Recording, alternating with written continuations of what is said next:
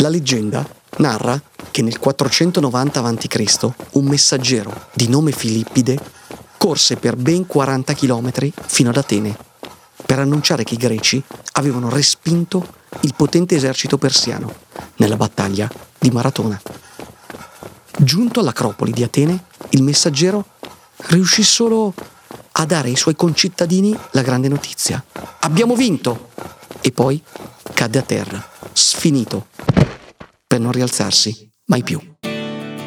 Parafrasando la leggenda, possiamo dire che Filippide, disidratato e senza liquidi in corpo, finì la benzina proprio dopo aver tagliato il traguardo. Nel mondo del risparmio, la benzina, ovvero la liquidità all'interno di un portafoglio, è importante tanto quanto i rifornimenti in corsa se si vuole compiere un'impresa di successo. Mi chiamo Luca Iandi Marino, responsabile investimenti advisory BNL e BNP Paribas. E questo è Big Match, un podcast che vi aiuterà a capire come funziona il mondo della finanza, attraverso la metafora sportiva, perché per raggiungere gli obiettivi sui mercati, così come per arrivare alla fine di una maratona, bisogna saper gestire al meglio la propria liquidità. Torniamo ad Atene. Era il 1986, dove si svolsero i primi giochi olimpici dell'era moderna e proprio in onore di Filippide venne inserita una prova di corsa di 40 km circa, destinata a diventare la gara, direi, simbolo delle Olimpiadi, chiamata appunto maratona.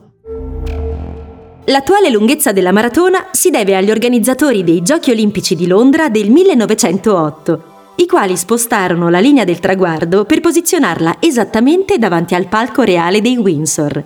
Il percorso originario infatti era di 41 km e 843 metri, a cui gli organizzatori aggiunsero 385 yard. La distanza risultante fu in tal modo di 42,195 km e venne ufficialmente adottata nel 1921 dalla Federazione Internazionale di Atletica Leggera.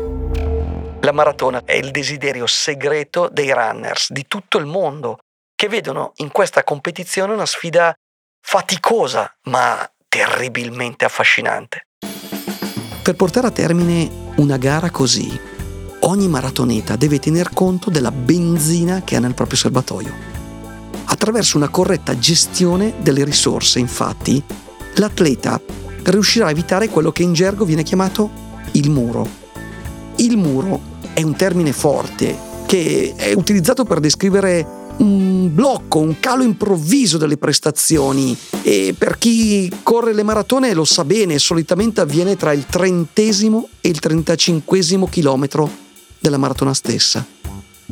Qualcosa di molto simile accade anche quando spostiamo l'attenzione sulla nostra ricchezza e sulla sua corretta gestione. Per evitare di trovarsi senza energie diventa assolutamente indispensabile pianificare i propri investimenti, tenendo conto del proprio profilo di rischio, del corretto orizzonte temporale e dei bisogni e obiettivi di vita che vogliamo raggiungere proprio attraverso il nostro investimento, facendoci, come diciamo sempre, aiutare nella pianificazione, in particolar modo da un consulente che può guidarci nelle fasi di mercato più complesse.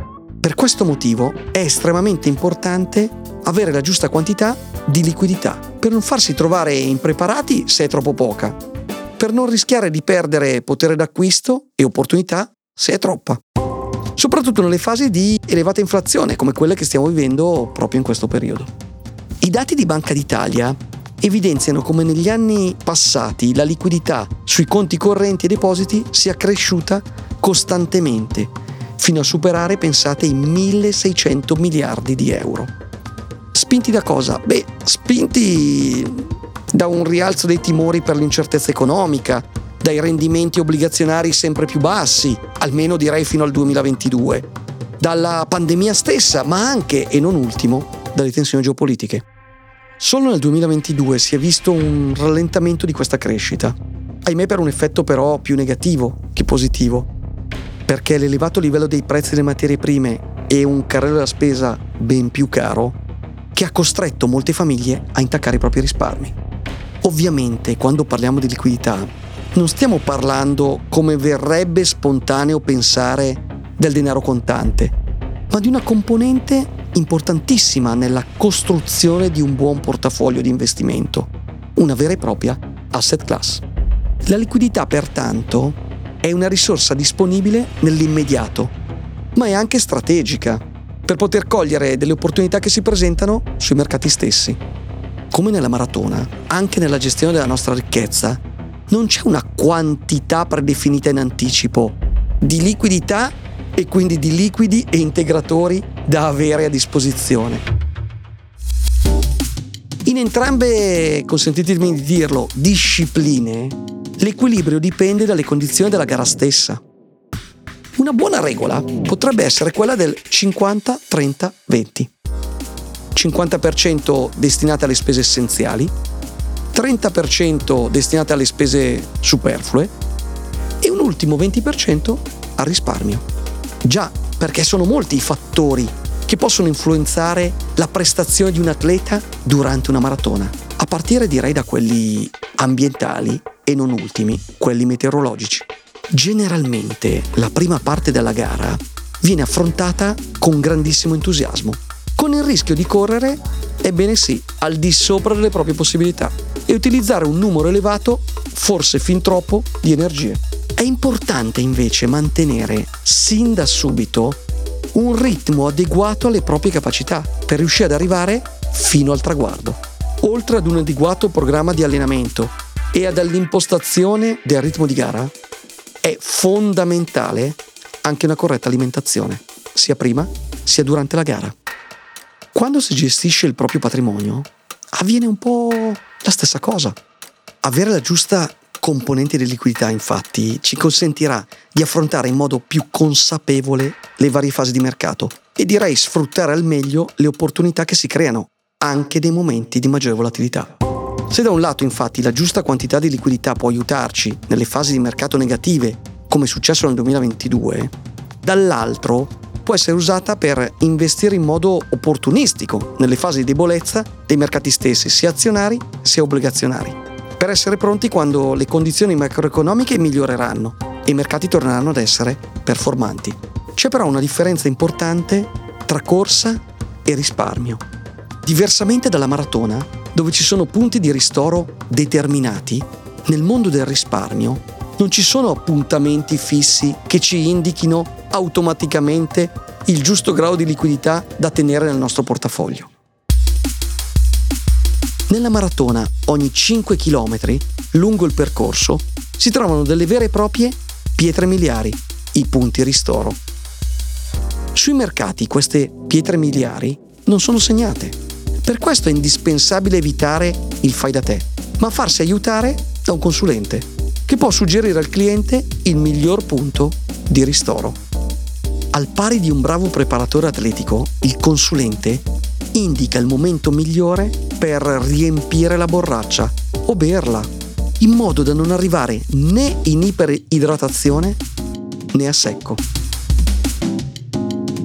Ci aiuta a pianificare correttamente i nostri investimenti coerentemente con il nostro profilo di rischio e a dare un nome ai nostri risparmi, in modo da raggiungere gli obiettivi che ci siamo prefissati. Ci aiuta quindi ad individuare la giusta quantità di liquidità da tenere per non perdere opportunità e per non correre il rischio di rimanere senza, come accadde nel 1908 ad un grande corridore italiano.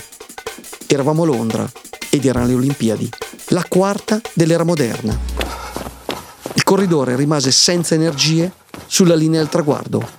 Era Dorando Pietri, garzone di bottega di Correggio, che entrò nello stadio per primo, con ben 10 minuti di vantaggio sul gruppo.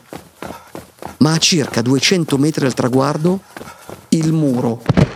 Dorando Pietri frana al suolo, non riesce nemmeno a rialzarsi, fino a quando viene aiutato dai giudici di gara. Taglia il traguardo grazie al loro aiuto.